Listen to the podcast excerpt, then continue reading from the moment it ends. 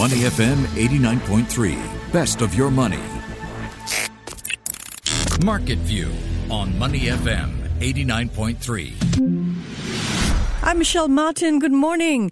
Asia Pacific shares are rallying this morning, taking their cue from a strong performance on Wall Street overnight. Tokyo leading the way. The Nikkei is up more than 1.5%. Sydney and Seoul are trading in the green as well, but not by nearly as much. Investors have their eyes on Samsung Electronics, which is due to release its third quarter results today, as well as on the China markets, which returned from a week long holiday. Joining me now as we break down the market action for you in minutes. It's Good Friday morning, Ryan Huang. Happy Friday. Now, Asian investors turned their eyes to Shenzhen and Shanghai this morning as China's financial markets opened for the first time in a week. They've been closed for the Golden Week holidays, which on the one hand has provided a nice respite from Beijing's months long regulatory campaign against many sectors, tech, educational, just to name two. But the week long break means that Chinese investors will be reacting for the first time to some of the latest China Evergrande news, including the dollar bond default this week by another property counter, Fantasia Holdings. So on top of that, we have another sign that the Evergrande Group is teetering. The holders of another US dollar denominated bond issued by Evergrande say they have yet to be paid. Ryan, what's the latest on this front? Yes. So many issues. So hold your breath. You could be in for a rough ride to close the week in China at least. So you've got traders coming back to the markets with so many things to digest. So let's start with Evergrande. So mm-hmm. what's happening there is you've got um, a bit of a big question mark building up around what they have not done, which is to pay up for one of their bonds. And this was due on Sunday. So effectively, they would have had to pay on Monday, but still no word on whether um, they have managed to pay it off or not. So by going by reports, they have not done so. And now this threatens to put it into be into a bit of a cross default situation where other um, instruments may also be on default status. So there's one to watch because this bond has no grace period. So typically, um, some bonds would have 30 days for you to pay off, but now uh, you've got this really raising a lot of question marks and just putting a bit more pressure on uh, at least more jitters into the um, issue where you've got other property markets or property players also possibly seeing a bit of stress as well. You mentioned Fantasia. Mm-hmm. They are a bit of a smaller property player. They also missed their bond payments. So something to watch out for in this space. If that is a bit of a, uh, a sign that more to come could be um, coming in the next few days? Yeah, we've been debating contagion for some time now. There are fresh signs this morning that the Evergrande crisis is weighing on China's domestic credit market. Bloomberg reporting that rising borrowing costs are putting more pressure on companies with weaker balance sheets and that stress from the property market could spill over into the financial sector. Now, not all China related news is bad this morning, though. China tech stocks in Hong Kong surged yesterday, enjoying their best performance since August. The e e-commerce platform Meituan and software company Kingsoft both jumped nearly 9%. Ryan, do we have a sense of what triggered the buying? I mean, is this mainly bargain hunting or is there more to it? Yeah, if we take a look at what's going to be in focus when the mainland market market comes back online, it could be technology. That's because if we look at what's been happening on Wall Street, for example, in the past three days, the ADRs for some of these major big tech Chinese companies have been going up for three days in a row. And in Hong Kong yesterday, they were also up. In fact, if you look at the Hang Seng Tech Index, they jumped by 5.2%. That is its biggest gain in more than six weeks. And some of the familiar names, Meituan, Kingsoft, Alibaba, Tencent, were among the um, top movers in recent days. So that will be in focus to see if um, maybe investors are coming back to buy on the dip after you know reaching such low levels in quite some time. And among mm. the reasons that seem to be cited is how um, we've got Joe Biden, U.S. president, planning to meet with Chinese President Xi Jinping virtually, virtually at mm least, at least a meeting. So mm-hmm. some signs that perhaps the U.S.-China tensions could ease to some extent. And you also have some news that Charlie Munger, he is of course the um, partner of Warren Buffett. He has increased its uh, his funds stake at least in Alibaba by 83% last year. So this mm. is hmm. for Daily Journal Corporation. The Hang Seng Index rose 3% yesterday, but it is nearly down 10% since the beginning of the year. Ryan, no question. It's been a rocky year for Hong Kong and Chinese markets, but some analysts say Hong Kong stocks are now undervalued. What do you think? That is the danger when you see prices being so cheap. They can become cheaper. So the thing here is your risk appetite. How much of it do you have in terms of you know wanting to be aggressive or conservative? So if you feel that you know you have got appetite to ride it out, this could be a good opportunity to get in. And you also have to take into consideration your current portfolio. How much of you of your portfolio is weight in stocks right now? Uh, is there enough room for you to allocate more aggressive type stocks in that portfolio? Because if you are already geared in that direction, it would not make a lot of sense to put on even more right now. So that would just really skew your portfolio to become uh, something you're not really um, envisioning it to become in the first place. So you have to take those things into consideration, and that is something you also have to uh, keep in mind is the uncertainty around what's happening in China right now. Mm-hmm. The crackdown, even though has kind of eased in terms of the pace of headlines we've been getting in recent weeks.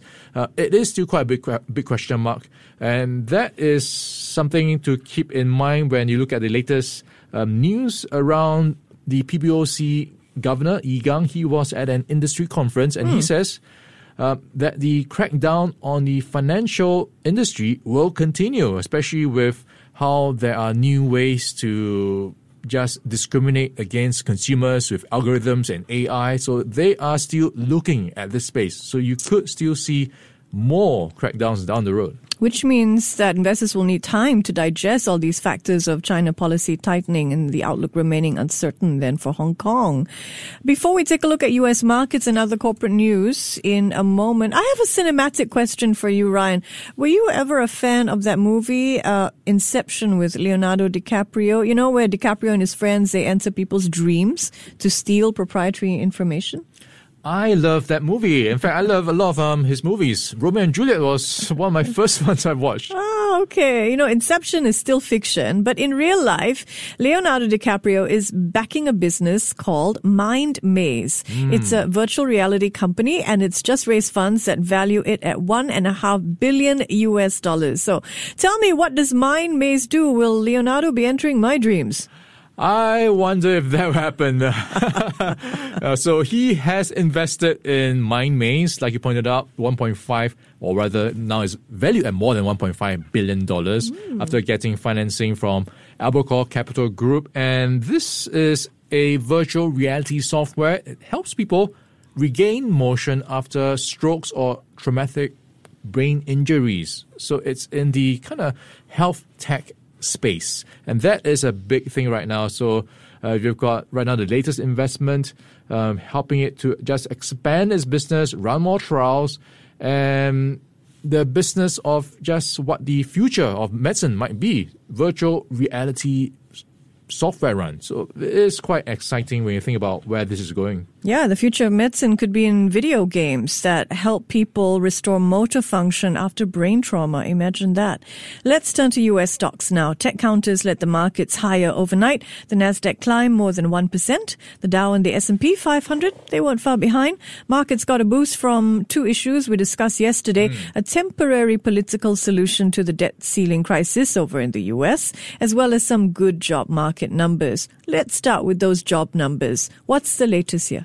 Okay, so in short, it was an improvement. In fact, it was the best improvement in nearly three months. So the latest reading is at 326,000. That's better than the consensus forecast of 345,000 and is better by the prior week by 38,000. So you are looking at the labor market in the US getting some form of a better footing in terms of getting back to recovery. So that is good mm-hmm. news when you look at um, what's coming up later today, the non-farm payrolls data. Oh boy, looking forward to that. And just a little earlier this morning, the U.S. Senate passed a bill, meanwhile, to increase the short-term debt limit of the U.S. The bill next moves to the U.S. House of Representatives. Now, Ryan, this certainly lifts a dark overhang from the markets, at least for a little while, doesn't it? It does. And the phrase kick the can down the road is back again. So it kicks the can down to December. So what we have here is Republicans and Democrats finally you know, deciding that it's cutting it too close. They have reached a deal to kind of raise the uh, debt ceiling by $480 billion. So that's going to be enough for them to pay the bills until, well, for at least two months. So we've got 11 Republicans joining the 52 Democrats to pass the 60 minimum votes needed. Mm. So now it goes to the House for rubber stamping. So that is something to watch, I think, to come back in the next two months away, where they will now be back to where we are, well, last week having to decide how to suspend the debt ceiling. Otherwise, they will be facing a government shutdown. So we're going to be talking about this for at least in the next two months, at least once more. Now let's turn to the world of COVID-19 where there are two headlines for us to review. The first is about the Pfizer vaccine. Pfizer is asking US regulators to approve its use for children as young as five. Ryan, how quickly do you think this might happen? Well, it couldn't happen fast enough. But what we have is them going for at least seeking approval from the FDA. And this is expected to see the FDA set a date of October 26 for its panel of outside advisors to meet and discuss the application. And if it does, it will make it um, accessible finally to a younger group, 5 to 11 years old.